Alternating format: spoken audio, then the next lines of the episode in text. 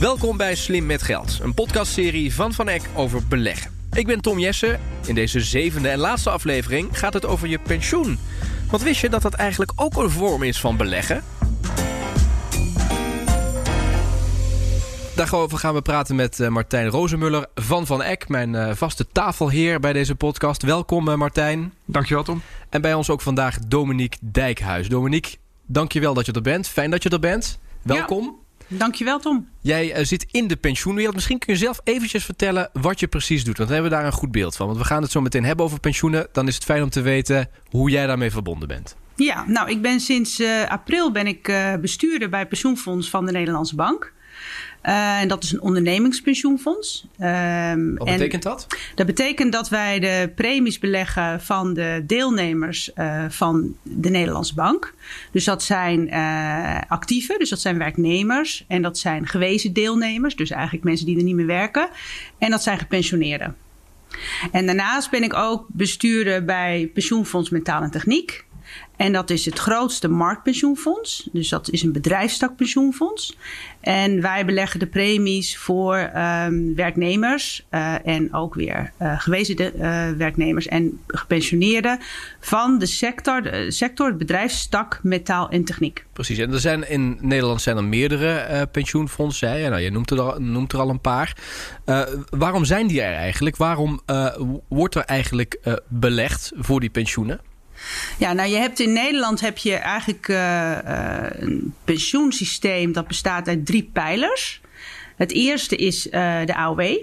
Hè, dat is eigenlijk voor iedereen. Ja. Iedereen krijgt vanaf zijn 67, 68 hè, krijgt die AOW uitgekeerd. Dat is nou, ruim 13.000 euro per jaar. Um, dus dat krijgt iedereen. Dat is eigenlijk een omslagstelsel. Dat wordt gefinancierd uit de belasting, eigenlijk uit de overheidsfinanciën. Daarbovenop heb je uh, pillar 2. Uh, en dat zijn dus de pensioenfondsen. En dat is verplicht als je bij een bedrijf werkt. Dan wordt er voor jou eigenlijk premie deels betaald door de werkgever. En dat betaal je deels zelf. En dat wordt ook fiscaal gefaciliteerd. Dus dat is uh, fiscaal aantrekkelijk. Um, dus dat is pilaar 2. Dat is dus, uh, zijn pensioenfondsen. En bij die pensioenfonds, twee van die pensioenfondsen, werk ik dus als bestuurder op vermogensbeheer. Exact. En dat bedrag, uh, dat wordt, hè, wat jullie uiteindelijk aan het pensioen uitkeren, dat wordt ook belegd. Dat is eigenlijk wat deze serie over gaat. Is dat simpelweg om de reden dat je wil um, dat het op termijn die premie hè, van iedereen, van werkgever en werknemer, meer waard is, zodat je ook die pensioenen kunt uitkeren? Is dat de belangrijkste reden om te beleggen?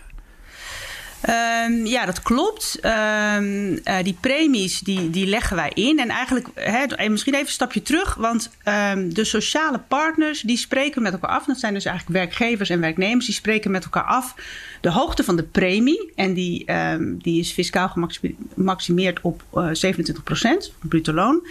Uh, en de opbouw die daarvoor gerealiseerd moet worden. En dat is elk jaar een, ook een percentage. Um, en met die opbouw ga je dus vanaf je 67 ga je dus elk jaar een stuk, hè, zeg maar 70% van je middelloon, afhankelijk van de afspraken, ga je aan pensioen uitgekeerd ja. krijgen. Um, um, dat is in een defined benefit regeling. Dus dat is eigenlijk een uitkeringsregeling. Daar ligt de uitkering dus vast. Die is dus afgesproken. En nou ja, en daar soort van beloofd aan de deelnemers.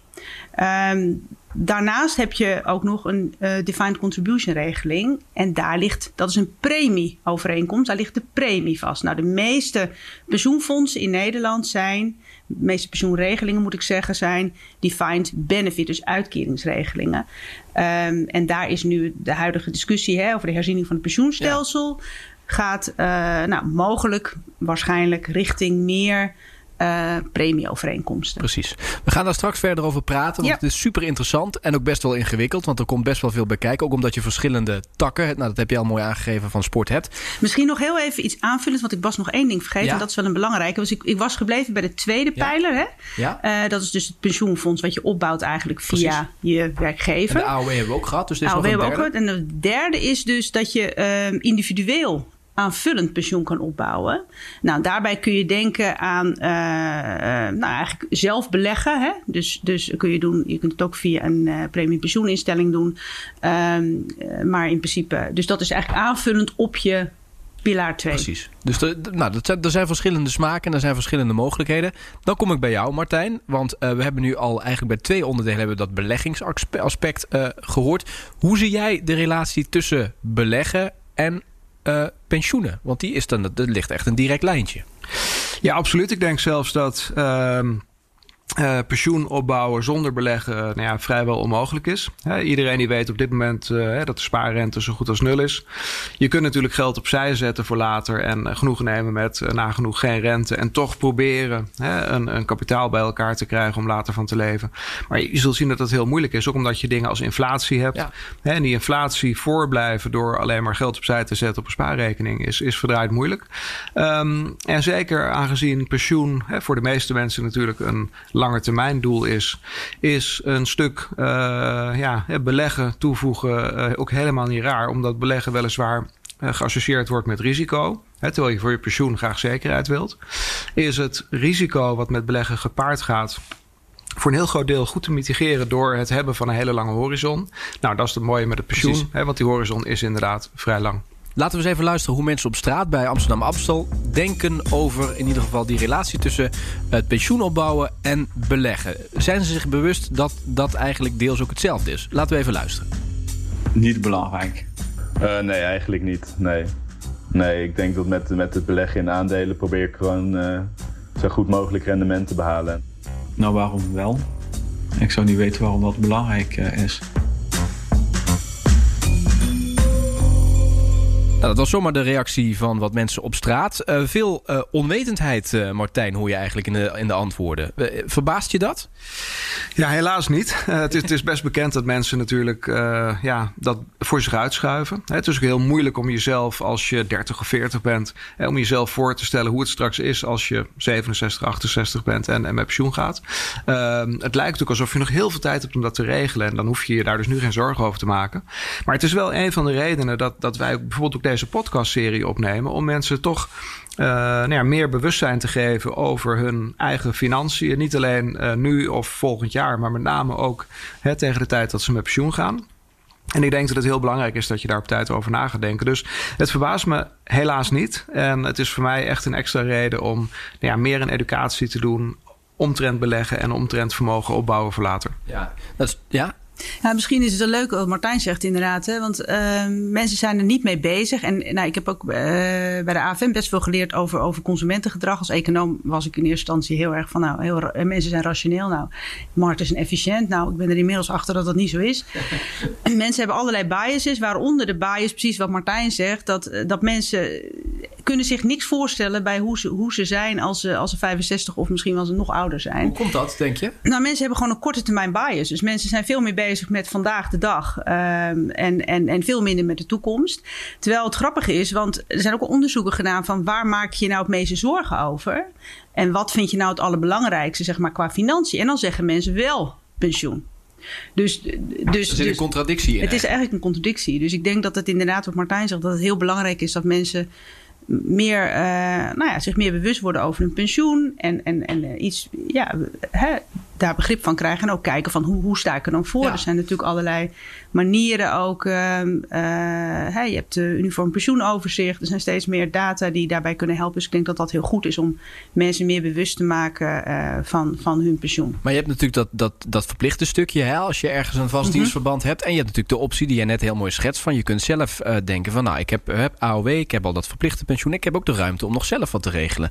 Is dat um, um, iets waarvan je zegt nou moet je serieus overwegen? Moet je echt naar kijken om ook naast die twee opties die je al hebt zelf nog iets te gaan doen? Nou, ik denk dat het belangrijk is om eerst goed te kijken. En, en dat kun je dus uh, bij pensioenfonds kun je dat nagaan. Hè, via, via de pensioencommunicatie, via bijvoorbeeld het uh, uh, uniform pensioenoverzicht. Wat je nou eigenlijk aan pensioen hebt opgebouwd.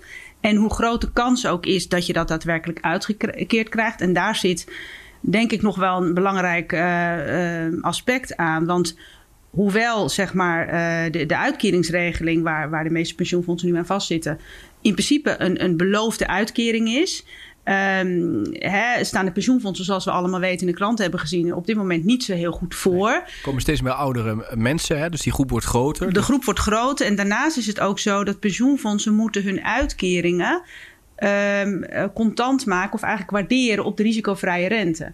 En dat is omdat er dus een belofte is gedaan om dus daadwerkelijk die uitkering te betalen. En dan zegt de Nederlandse bank, dat is denk ik heel logisch, ja, dan moet je dus ook rekenen met een risicovrije rente. Want je doet je neemt geen risico, want je belooft iets. Dus moet je ook rekenen met de risicovrije rente. Maar omdat die rente zo enorm hard is gedaald, eigenlijk sinds de midden jaren 90, is die rente van 6% naar zeg maar 0 gegaan. En als je dan bedenkt dat pensioenfondsen door die lange looptijd heel rentegevoelig zijn, zijn de verplichtingen van die pensioenfondsen zijn met ongeveer 9% per jaar in de afgelopen jaren gestegen. Nou, daar kun je eigenlijk niet tegenop beleggen. Dus pensioenfondsen hebben wel beleggingen, maar omdat die verplichtingen zoveel groter zijn geworden, en dan heb je dus de bezittingen gedeeld door de verplichtingen, zijn die dekkingsgraden gedaald. Ja. Dus, dus um, ook al staat er op je uniform pensioenoverzicht: dit is wat je kan verwachten aan pensioen, is het belangrijk dat mensen zich realiseren op het moment dat mijn geld belegd wordt, of het nou in uh, pilaar 2 is via pensioenfonds of dat ik dat zelf doe. Je loopt altijd risico en de kans is dat bijvoorbeeld dat pensioen gekort gaat worden. En, en nou ja, goed, dat is denk ik gewoon belangrijk. En, en, het, en de overgang mogelijk naar een nieuw stelsel gaat daar antwoord op vinden van hoe zorgen we ervoor dat je dus iets minder belooft in dat pensioen, maar daardoor wel, um, of eigenlijk eerlijk bent tegen mensen dat, dat dat pensioen gewoon niet zeker is en dat de mogelijkheid ook is dat er gekort wordt. En, maar dat je, dat je eigenlijk dan wel dus een hoger pensioen mogelijk kan realiseren, omdat je minder um, uh, vastzit aan die risicovrije ja. Eh, beleggingen, zeg maar. Laten we zo meteen eens even kijken, want we hebben het eerder in de podcastreeks gehad over strategieën. Nou, een, een pensioenfonds heeft ook een strategie. Uh, daar gaan we het zo even over hebben. Martijn, um, als je kijkt naar um, uh, de verschillende opties die op tafel liggen, is het dan wat jou betreft, denk je, in hoeverre is het verstandig om, om te kijken naar dat stukje pensioenopbouw wat je eigenlijk zelf doet, waar, waar je zelf keuzes maakt in hoe je dat samenstelt? Nou, ik denk dat het heel verstandig is dat uh, eigenlijk iedereen hè, voor zichzelf in kaart brengt van goh, hè, wat, wat heb ik eigenlijk? Hè? Nou, zoals Dominique uitlegde, uh, pilaar 1, de AOW, die is er in principe voor iedereen. Het is alleen een heel beperkt bedrag. 13.000 euro per jaar is niet heel ruim om van te leven nadat je met pensioen bent. Ik denk dat dat uh, iedereen uh, duidelijk is. Voor veel mensen geldt dat er in pilaar 2 ook wat geregeld is. Maar je ziet met name de afgelopen jaren steeds meer mensen als zelfstandige uh, ZZP'er uh, uh, opstaan. En voor die groep hè, geldt natuurlijk dat uh, die pilaar 2 afwezig is, of in ieder geval een stuk kleiner is. Hè, dus met name die groep, hè, die, die zou er goed aan doen om te kijken van hé, hey, wat kan ik zelf regelen om dat op te vangen? Nou, gedeeltelijk zou je kunnen denken over, hè, zoals Dominique uitlegt, je hebt defined benefit en defined contribution. Hè, de, de DC-regelingen, die zijn in een aantal gevallen via een premiepensioeninstelling bijvoorbeeld toegankelijk voor ZZP'ers, om zelf zelf in ieder geval ook fiscaal vriendelijk uh, in pilaar 2 uh, eh, op te bouwen. Nou, dat is denk ik, voor zover ze die mogelijkheid hebben, heel verstandig om over na te denken. Maar dan los daarvan geldt, en, en, en dat geldt dan voor mensen zowel met laten we zeggen een normaal collectief pensioen in pilaar 2 of een, een, een zelfstandige pensioen. Um, dat vanwege de onzekerheid die erin zit en ook vanwege het feit dat je eh, fiscale ruimte in pilaar 2 ook gemaximeerd is, um, dat het geen gek idee is om ook eens te kijken... wat kan ik zelf in pilaar 3 nog doen?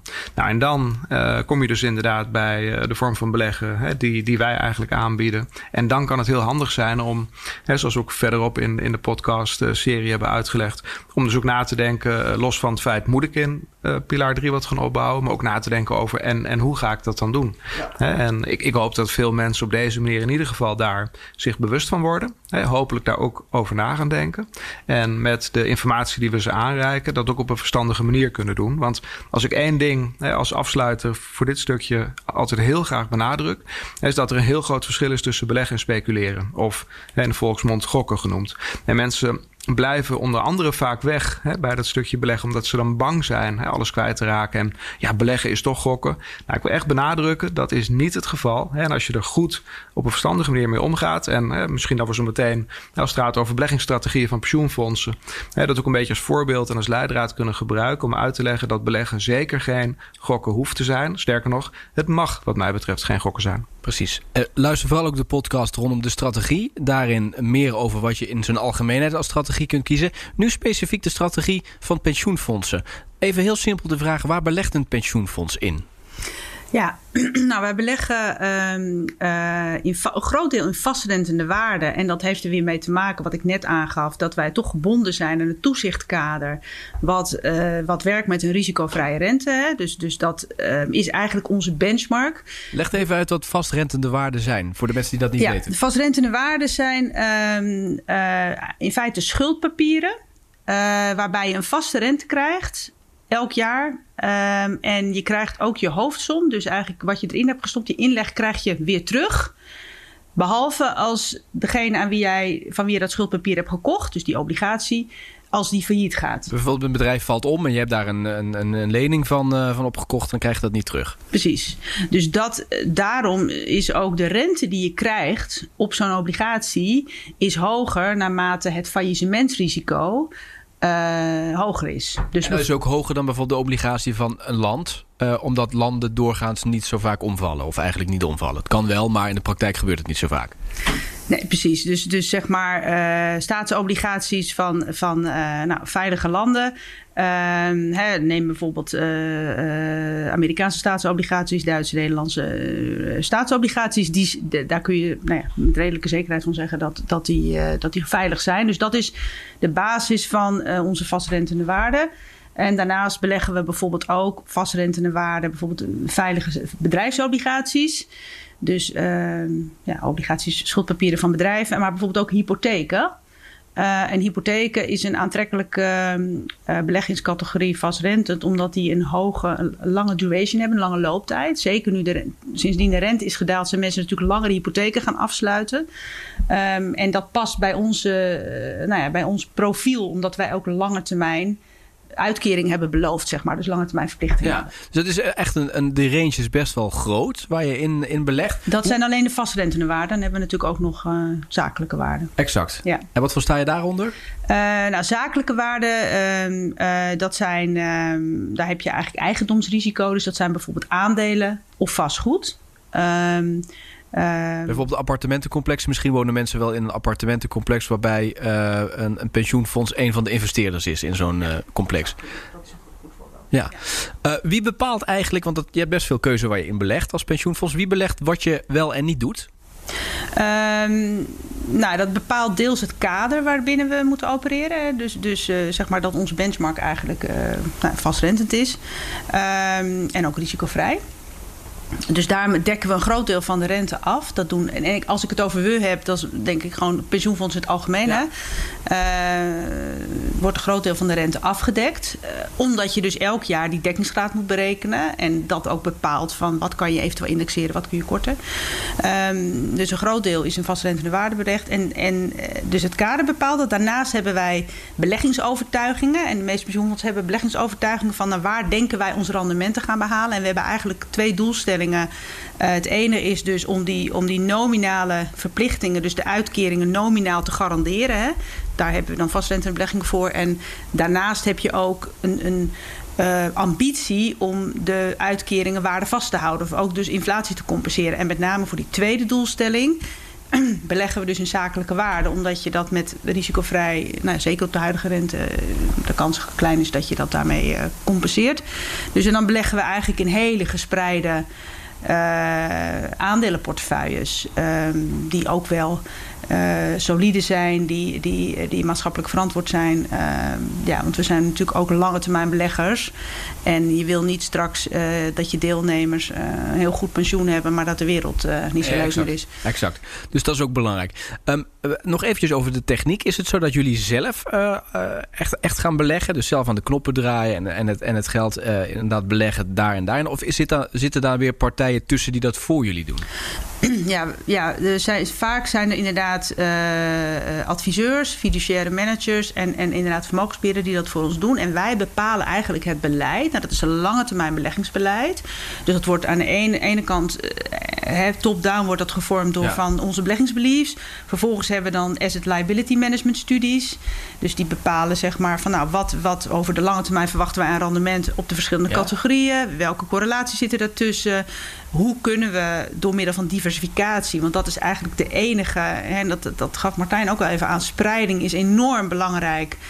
Um, om, om gewoon een goed resultaat te halen. En daarmee, daarmee reduceer je het risico van beleggen in aandelen. Dus hoe beter je spreidt, zowel over inleg, nou dat doen we natuurlijk omdat we die premies elke maand inleggen, als over de categorieën waar je in belegt lange termijn aanhouden en je kosten beperken. Dat zijn denk ik de, de vuistregels waar je aan moet houden. Nou, een pensioenfonds doet dat allemaal. Dus we, we zijn heel gespreide beleggers. En we hebben ook verschillende mandaten uitstaan bij vermogensbeheerders om ook weer dat daarin te spreiden. Ja. Martijn, zou je zelf uh, pensioenfonds kunnen spelen in de zin van, hè, ik wil, we hebben het eerder in een reeks gehad over alternatieve vormen van beleggen. Nou, daar is vastgoed ook uh, naar voren gekomen. Zou je die, die spreiding die Dominique aangeeft, zou je die zelf ook kunnen toepassen in de manier waarop je dus eigenlijk belegt voor je pensioen?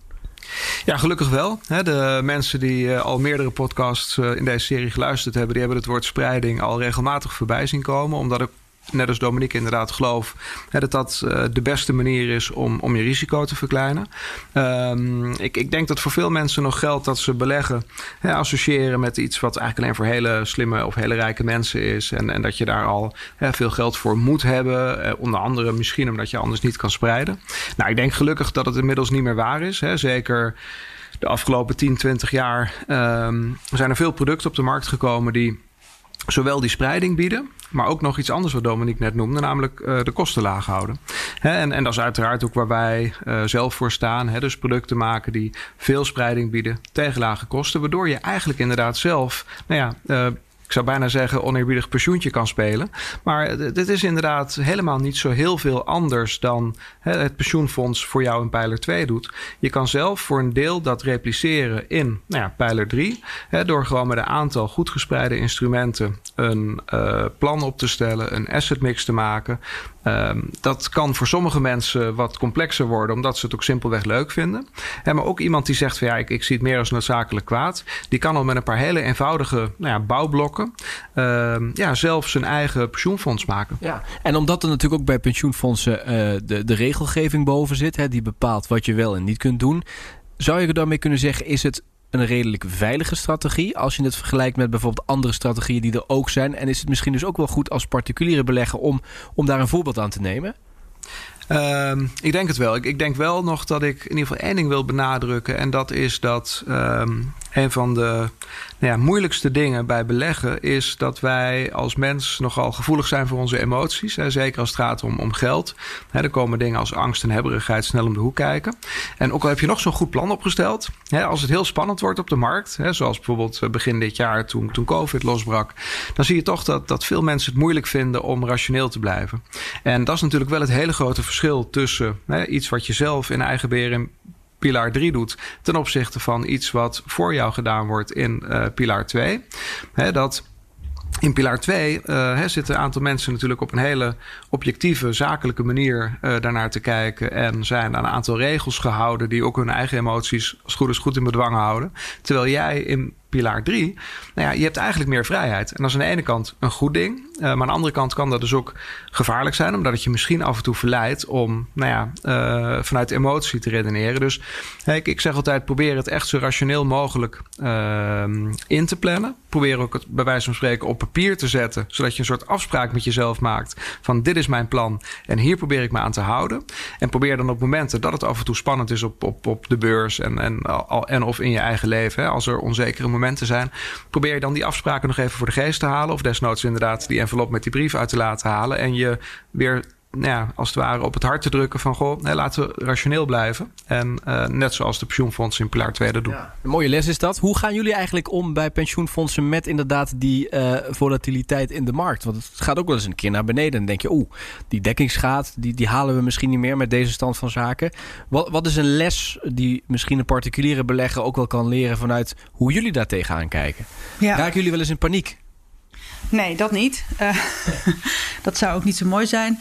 Uh, tuurlijk kijken we nu ook wel naar de markt. En dat we denken, jee, dit is wel echt... Uh, nou, uh, best, zijn best heftige bewegingen. En, en we kijken ook wel echt vooruit van... Goh, Um, zijn, er, zijn er redenen, en om even op het, op het briefje van Martijn, dat, om daarop op aan te haken, dat, dat zou je kunnen zien als ons lange termijn beleggingsbeleid.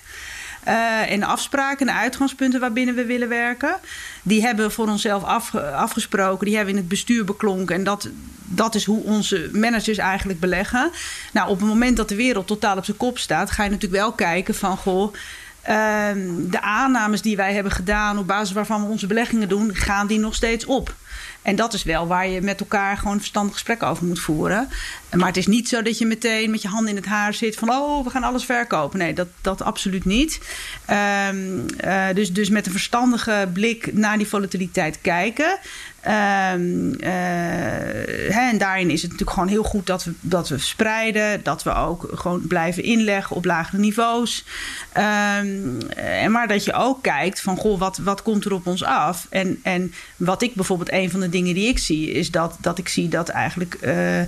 Um, bedrijven die wat minder scherp aan de wind zeilen met betrekking tot leverage, hoe ze gefinancierd zijn. En heel vaak heeft dat ook een verband met hoe ze omgaan met hun medewerkers, hoe ze omgaan met maatschappelijk verantwoord, met hun stakeholders, met het milieu en dat soort dingen, dat die het gewoon nu veel beter doen.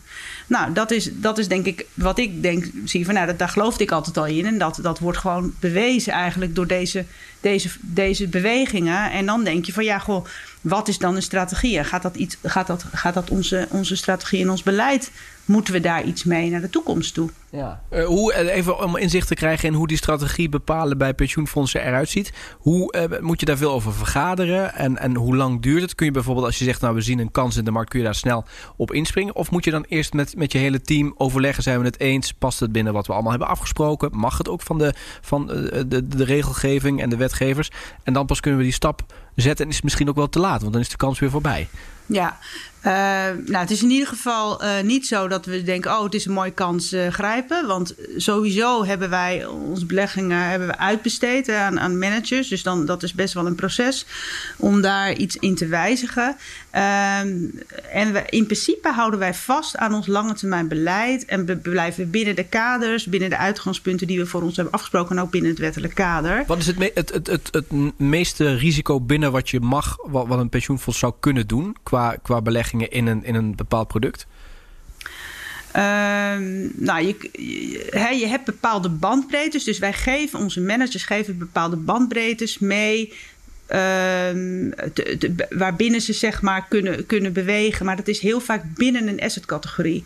Dus en, en wat je ook ziet is dat je eigenlijk op, op, op de, de meeste binnen een pensioenfonds zeg maar de meeste rendementen haal je zeg maar door asset allocaties. Dus hoeveel je rente al dan niet afdekt ten opzichte van aandelen en, en, en wat je binnen je return portefeuille. We hebben dan een matching portefeuille, vastrente en een return portefeuille. Dat hebben de meeste pensioen. Ja, de return is meestal aandelen hè? en matching, dat, dat, dat is het, zeg maar het obligatiedeel om het risico bij die aandelen zeg maar af te dekken en te neutraliseren misschien. Ja, dus, dus je hebt eh, binnen je return portefeuille heb je dan even heel simpel gezegd heb je bijvoorbeeld twee categorieën, zeg vastgoed en aandelen.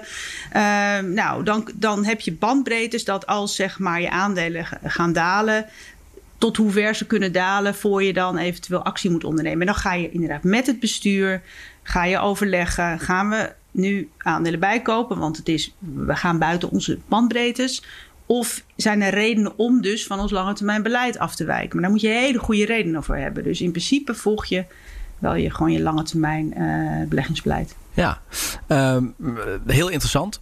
Ook best wel een tikkeltje ingewikkeld, hè? want er komen heel veel zaken bij kijken. Maar het feit wat, wat daarin zit hè, van return naar matching, dat is natuurlijk de technologie van de pensioenfondsen. Maar daar zit natuurlijk wel die theorie achter van oké, we kunnen waar we wat meer risico nemen, kunnen we afdekken met hetgeen waar we wat minder risico nemen, namelijk die obligaties. Is dat eigenlijk ook uh, waar we het eerder over hadden, uh, van, wat bij de particuliere beleggen of offensief en defensief is? Zit daar een vergelijk in? Um, tot op zekere hoogte wel, maar er zit ook een heel belangrijk verschil in. Het verschil is denk ik dat hè, op het moment dat jij zelf als individu in box 3 vermogen opbouwt voor later, hè, dan, dan is aan het begin, hè, als je daarmee begint, is je beleggingshorizon uh, heel, heel lang. Hè, dus dan kan je relatief veel risico nemen en dus relatief veel in aandelen zitten. Dus echt offensief beleggen. Op het moment dat je nou, eh, wat opschuift in de tijd en ergens halverwege zit, nou, dan is het op zich verstandig om He, dat risico alvast wat terug te schroeven. dus ga je bijvoorbeeld van offensief naar, naar neutraal. Op het moment dat je nog dichter bij de einddatum komt, dan ga je langzaam meer naar defensief. En als individu doe je dat omdat je op het moment dat je het geld nodig hebt, wil je niet nog voor grote verrassingen komen te staan. En wil je niet hard geraakt worden doordat de aandelenmarkt hard daalt. En daarom wil je dan meer in obligaties of zelfs cash, want die bewegen minder hard. Dat is voor een pensioenfonds natuurlijk heel anders. die, die kijken daar op een andere manier naar. Want voor een pensioenfonds is er niet dat het over 20 jaar uh, beschikbaar moet zijn, omdat het dan opgegeten wordt. Nee, het pensioenfonds heeft doorlopende verplichtingen. dat, is, dat is iets ander verhaal. Um, dus er zijn overeenkomsten dat je inderdaad kijkt naar. Uh, hoe ziet mijn risicoprofiel eruit op dit moment en, en hoe over vijf of tien jaar? Um, uh, maar er zijn dus ook verschillen. Is het ook zo dat een particuliere belegger zich moet houden aan de strenge regels van een pensioenfonds? Of zijn er misschien niet die strenge regels, maar zijn er wel regels waar je je aan moet houden, die je in het achterhoofd moet houden?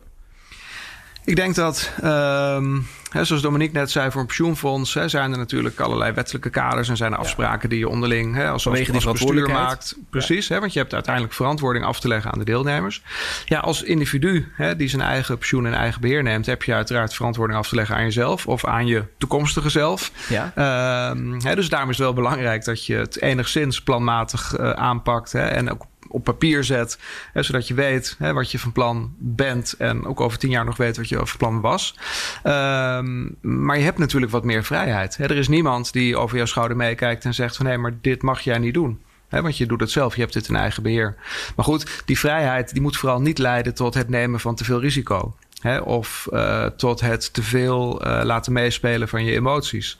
Hè, dus ik, ik, denk dat dat ook de grootste uitdaging is voor iedereen die zijn eigen pensioen uh, in box 3 wat wil aanvullen. Hè, zorg dat je heel zakelijk en heel objectief hè, daarmee om blijft gaan. En misschien, hè, als je van jezelf weet, daar ben ik niet zo goed in, is het misschien ook nog wel een idee om het in een soort geautomatiseerde oplossing te doen. Ja. Hè, want zoals, en dat is, dat is ook een overeenkomst overigens met de echte pensioenfondsen. waarschijnlijk kan je iedere maand wat opzij zetten. Nou, probeer dat uh, vast te leggen. Nee, niet door met jezelf af te spreken, ik doe iedere ik maand doe 200 precies. euro.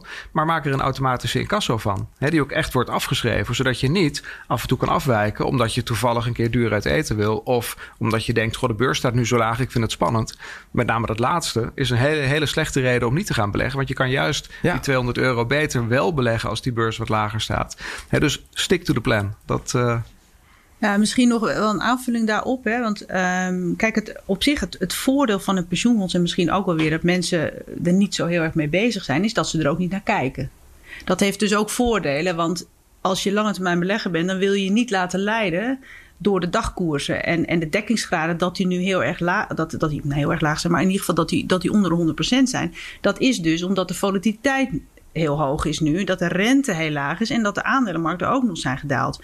Dat kan heel goed op de lange termijn, op, de, op het moment dat, dat, dat jij die naar je pensioen kijkt, met pensioen gaat, dat dat, dat allemaal weer herstelt. Dus, dus laat je niet te veel leiden door die dagkoersen. En ook als je gaat beleggen, doe dat niet. Maar en, en daar eigenlijk aan relaterend van beleg dus ook alleen met, je, met geld dat je gewoon heel lang kan missen. En niet dat je over een jaar denkt: Oh, ik heb nu belegd, maar over een jaar wil ik eigenlijk uh, uh, een stuk aflossen op mijn huis. Of ik wil, mijn kind moet studeren en die moet, moet op kamers. En, en ik, de huis. Hè, dan moet je gewoon niet beleggen, want dan heb je dat geld over een jaar nodig. Dus, nee. dus er gewoon niet naar kijken. Zorg dat je eerst een buffer opbouwt om volgend jaar die nieuwe wasmachine te kopen. En om als je, als je drie maanden zonder werk zit, om daarmee eigenlijk. Durf je er een bedrag aan te koppelen? Dat je zegt, nou, als je zoveel opzij hebt staan, dan zou je eens kunnen beginnen met beleggen. Dat is natuurlijk voor iedereen anders, maar. Nou ja, goed. Bij de, ik zou daarin willen verwijzen naar het Nibud. Die hebben allerlei uh, rekentools om hoeveel, hoeveel, hoeveel buffer je uh, moet hebben. Maar in principe hè, is het zo dat drie maanden kunnen overleven. Nou, dat laat dit ook wel zien. Hè zonder inkomen, dat is een beetje een algemene stelregel. Plus eventueel als je zegt van hey, volgend jaar moet mijn auto vervangen worden of weet ik veel wat, dat je dat erbij optelt. Um, en, en alles wat je daarboven over hebt, dat per maand inleggen om bijvoorbeeld nou, eerder met pensioen te gaan, zoiets. Ja, ja. Um, Jij noemde al de dagkoersen. Wat daar aan uh, eigenlijk mee samenhangt, is ook het volgen van nieuwsberichten. Bijvoorbeeld uh, de cijfers die bedrijven eens per kwartaal publiceren. En uh, bedrijven die actief zijn op de beurs, die moeten dat doen. Die hebben daar een verplichting uh, toe. Um, hoe belangrijk zijn die berichten en in hoeverre moet je die ook volgen? Want daar zit natuurlijk ook weer nieuws in. Als een bedrijf het vaak goed doet, ze presenteren goede cijfers, dan zie je relatief vaak dat het ook op de beurs naar beneden gaat. En als het andere het geval is, gaat het naar beneden. Hoe belangrijk is zoiets, zo'n zo nieuwsbericht en, en, en de pers volgen die daarover bericht? Nou, in ieder geval veel minder belangrijk dan de meeste mensen denken. En ik, ik zat onlangs in een um, uh, soort CEO roundtable panel discussie. En toen vroeg de presentator op het einde van... nou, wat is nou de grootste bedreiging voor de komende tijd? Of, hè, of, of wat zouden we echt anders moeten doen? En toen zei iemand... Uh, die noemde short-termism als grootste bedreiging. Hij zegt, we moeten eigenlijk af van dat hele kwartaalrapportage-idee. Want beleggers zouden veel meer zich moeten realiseren... dat ze er op lange termijn in zitten. Ja. En door bedrijven te verplichten om ieder kwartaal met cijfers te komen... en ook dan de besturen van die bedrijven eigenlijk de incentive te geven... om op die hele korte termijn te willen presteren... in plaats van de lange termijn. Ja, is eigenlijk heel uh, tegendraads. En um, daar zouden we dus ook eigenlijk, uh, denk ik, uh, van af moeten. Het is natuurlijk wel zo dat... Uh, uh, er niet voor niks hè, door bedrijven cijfers worden gepubliceerd of, of andere informatie wordt vrijgegeven. En je ziet tegenwoordig gelukkig ook veel vaker dat naast de cijfers hè, bedrijven ook rapporteren over andere zaken. Duurzaamheid bijvoorbeeld. Exact. Ja. En uh, ook dat is natuurlijk belangrijk. Dus ik zou zelfs voor um, uh, nou ja, particuliere beleggers uh, misschien wel durven zeggen dat misschien dat wel belangrijker is hè, dan die cijfers. Die cijfers zijn toch vaak moeilijk te interpreteren. En zeker als jij als belegger in een aantal goed gespreide ETF's belegt, hè, dan uh, gaat het over het algemeen om laten we zeggen, uh, bedrijven die um, nou ja, heel groot zijn, waar heel ja. veel controle op is, waar heel veel analisten naar kijken. Ik denk niet dat het dan heel erg nuttig is dat uh, een kleine retailbelegger uit Nederland ook nog die cijfers wil ontleden. maar ik denk wel dat het goed is dat hij zich een beeld vormt van goh, die bedrijven waar ik in beleg, hoe doen die het eigenlijk op gebied van ESG, op gebied van duurzaamheid? Ja, want daar kan je best een mening over hebben. En er zijn beleggers die vinden dat niet zo belangrijk. Nou, daar zijn oplossingen voor, maar er zijn gelukkig ook oplossingen die uh, voor, voor mensen die dat wel belangrijk vinden, die een bepaalde mate van duurzaamheid uh, eigenlijk ingebouwd hebben. Ja. Hoe kijkt een pensioenfonds naar die cijfers? Jij noemde al uh, duurzaamheid, hè? dat is dat ESG-criterium wat Martijn noemt. Um, maar, maar hoe lezen jullie die cijfers? Hoe gebruiken jullie die om je strategie te bepalen? Uh, ja, als ik voor, voor uh, mijn persoonlijke, want sowieso uh, denk ik dat het belangrijk is om te, te benadrukken dat ik dit op persoonlijke titel zeg allemaal. Ja. Maar hoe ik, hoe ik dat doe en, als bestuurslid is dat ik, dat ik de cijfers volg. Ik volg het nieuws. Maar ik denk vooral na van hoe beïnvloedt dit mij mijn lange termijnvisie. En ik geloof heel erg dat, dat um, je doel uh, wat, je, wat je voor ogen hebt, uh, moet aansluiten bij hoe je stuurt.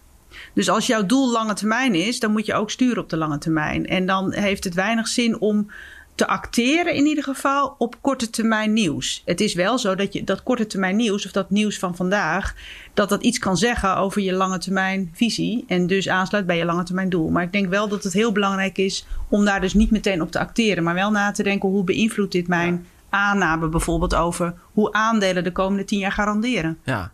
Beleg je eigenlijk zelf uh, privé? Um, ja, en, niet en, veel. En, en, maar is het, heb, omdat je natuurlijk in je werk professioneel daarmee bezig bent, hanteer je dan een beetje dezelfde strategie privé? Of zeg je dan nee, ik probeer daar dan eigenlijk hele andere dingen te doen, omdat ik dat in mijn professionele carrière niet, niet, niet kan? Nou, eigenlijk is het zo dat ook toen ik, toen ik professioneel belegde, zelf aan de knoppen zat, zeg maar bij, bij een asset manager, verwaarloosde ik mijn privébeleggingen. Ik was dus professioneel bezig gewoon met het goed te doen voor voor, voor de klanten en nu voor, voor de deelnemers. En mijn eigen beleggingen, daar kijk ik eigenlijk niet naar om. Dat is best wel gek, maar... Uh, het kan ook een goede strategie zijn. Namelijk dat nou je... ja, ik, omdat ik zoiets heb van... ik heb dit voor de lange termijn staan. En het is fijn dat ik te weet dat ik later nog een potje heb. Maar ik ben daar niet actief mee bezig. En ik acteer, ik acteer er ook niet op. Nee. Dus... Uh, Resumerend, uh, pensioen wordt natuurlijk opgebouwd bij, bij als je in dienst bent uh, bij een bedrijf sowieso. Nou, de AOW hebben we het over gehad, maar dus het is altijd goed om ook te kijken van wat kan ik daarnaast nog doen um, met het oog op wat mijn, uh, ja, ook een beetje mijn wensen zijn in de toekomst denk ik. Hè? Want je zult ook moeten afvragen, ik kan nu hier wonen, ik kan nu dit leven leiden, maar wat wil ik straks ook als ik met pensioen ben en niet meer die vaste maandinkomst heb, wat wil ik dan nog? Dat is denk ik ook belangrijk om in het achterhoofd te houden, toch? Absoluut, en dat is denk ik hè, onderdeel van het plan waar we nu een aantal keren over gehad hebben. En, en onderdeel van dus hoe je dat plan vormgeeft is inderdaad... Hè, wat is mijn doel, wat wil ik later? En ook hoe wil ik later leven? Wil ik wel of niet twee keer per jaar op vakantie kunnen? Wil ik wel of niet uh, kinderen of kleinkinderen kunnen ondersteunen? Op het moment dat je heel weinig wensen hebt, ja, dan kun je met relatief uh, weinig af. Op het moment dat je eigenlijk toch wel wat meer wensen hebt. En ik denk dat op het moment dat je dat op papier gaat zetten, dat je erachter komt en dat je vaak toch wel eigenlijk meer wil dan je misschien in eerste instantie dacht.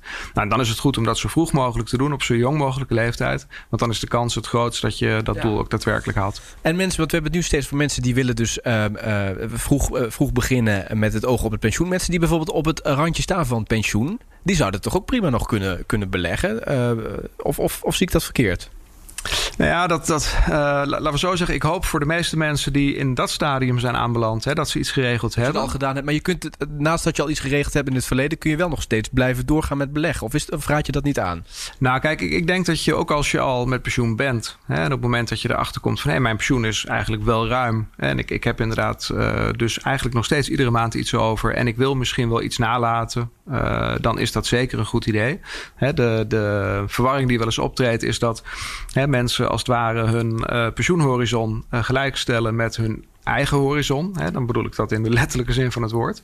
Um, terwijl als je doorvraagt, hè, soms blijkt dat ze het graag willen nalaten aan kinderen of kleinkinderen. En dan geldt eigenlijk dus dat uh, de beleggingsportefeuille een langere looptijd heeft dan ja. Nou ja, het leven van de huidige eigenaar. Want het is de bedoeling dat het doorgegeven wordt. En dan kan het zeker wel zinvol zijn om het te beleggen.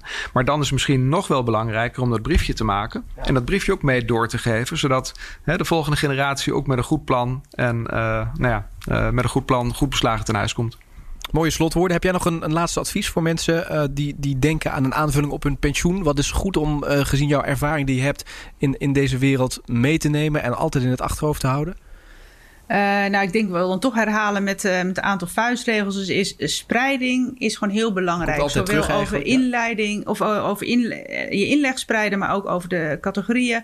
Goed nadenken, waar wil ik in beleggen? Wil ik bijvoorbeeld groen, meer groene beleggingen, wat, wat verantwoorde beleggingen? Vind ik dat belangrijk? kosten inderdaad beperkt houden. En bij pensioenfondsen zijn de kosten natuurlijk, omdat we hele grote potten beleggen, gewoon, gewoon relatief laag. Um, ja, en, en aanhouden en je niet laten leiden tot de korte termijn. Dank jullie wel voor uh, dit gesprek. Graag gedaan, Tom. Graag gedaan.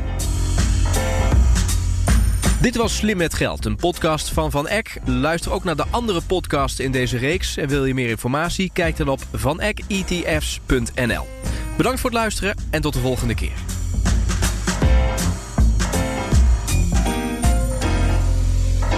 Deze podcast is samengesteld door Van Eck Asset Management BV en is enkel bedoeld voor informatie- en advertentiedoeleinden en vormt geen juridisch, fiscaal of beleggingsadvies. Van Eck Asset Management BV is een UCITS-beheerder. Meer informatie? Van ecketfs.nl